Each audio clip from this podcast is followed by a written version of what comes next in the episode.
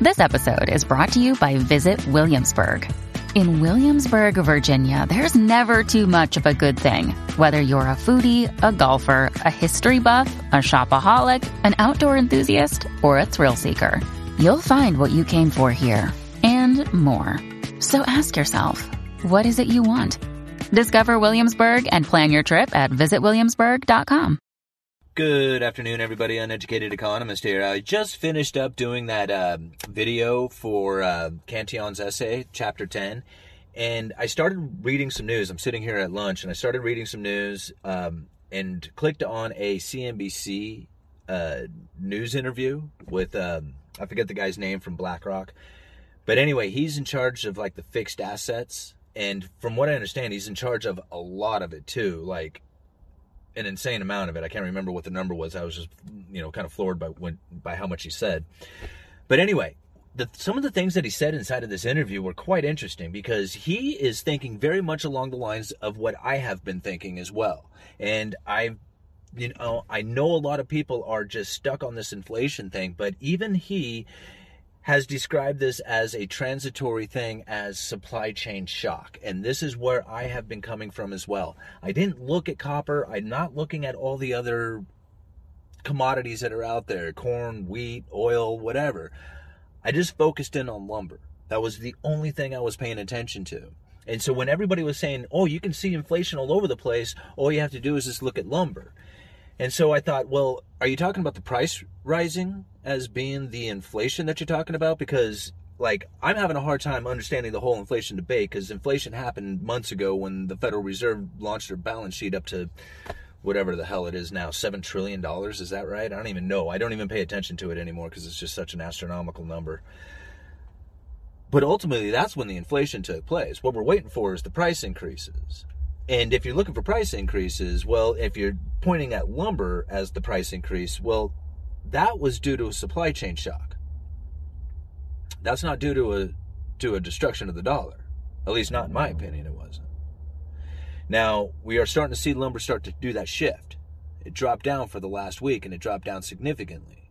And I have a feeling that buying or that selling pressure is going to continue into the next coming weeks. Now, I could be very wrong on that. I got an email from a gentleman. He says, "Hey, did you take this take this into consideration? Yes, the lumber is coming becoming more available, but some of the products that go into production of some of the secondary items, not like the lumber that you frame a wall with, but like the pressure treated lumber, the primed lumber, the lumber that's been um, engineered, so to speak, like some of the LVL and Glulams kind of stuff. He said, this stuff is going to be continuing to go into shortage, or at least he made the suggestion, especially with the copper part of things, because copper is used quite a bit inside of the uh, pressure treating process.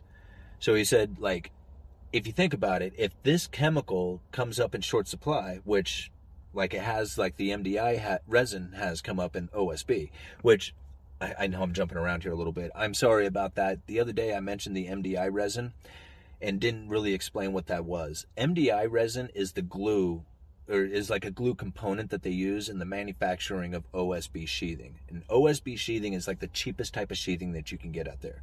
It's made out of just a bunch of little tiny chips that are glued together into a 4x8 sheet.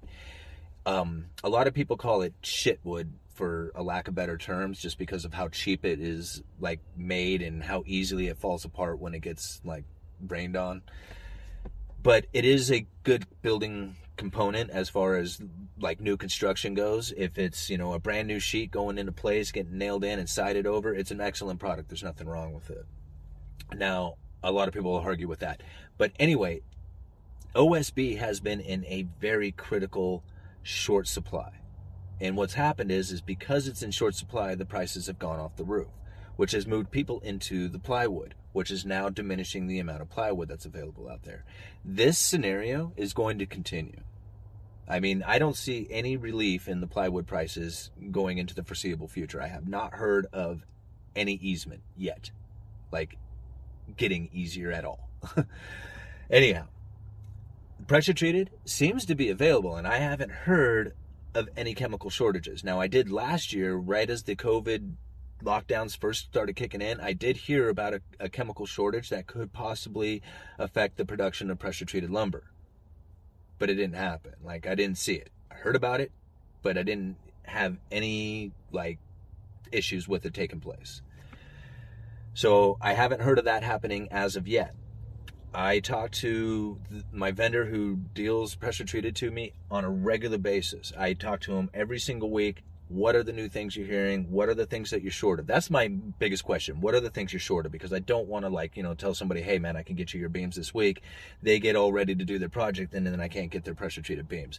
So my biggest question to him is what's available or what isn't available is was the uh, was the big question.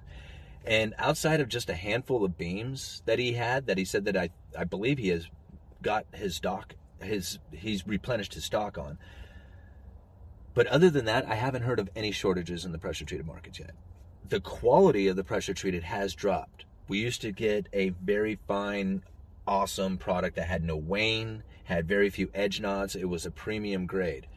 It's not available to us any longer. So our premium grade is now just average grade and that is like one of the things that I was kind of bummed out to see because having a little bit better quality lumber, even though you have a little bit higher price, is well worth it because people don't have to sort through your stuff and they're much more appreciative of it.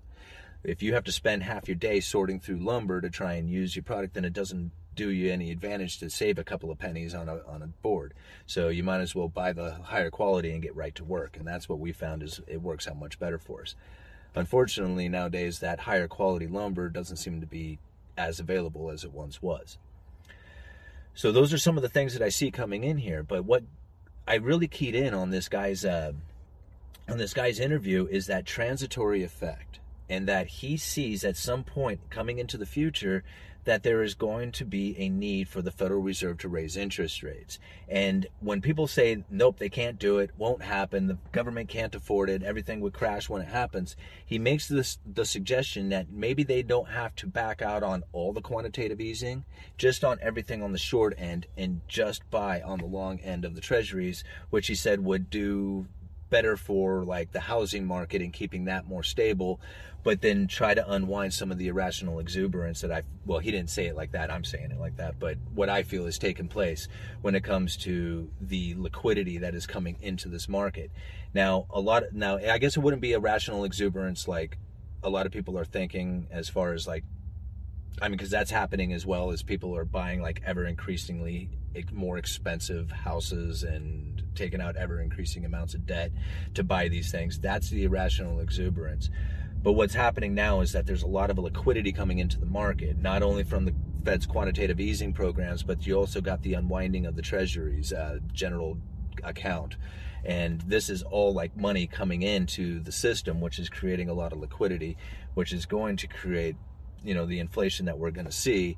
And the Federal Reserve is going to have to do some kind of reaction to that. So, anyway, I was just thinking of that after I watched that video and thought I'd share it with you. Um, oh, this is the one thing that he said though. Um, this in the interview, and that's what I wanted to bring up was the system is not creating any more jobs to put this much liquidity into it. That's something to think about.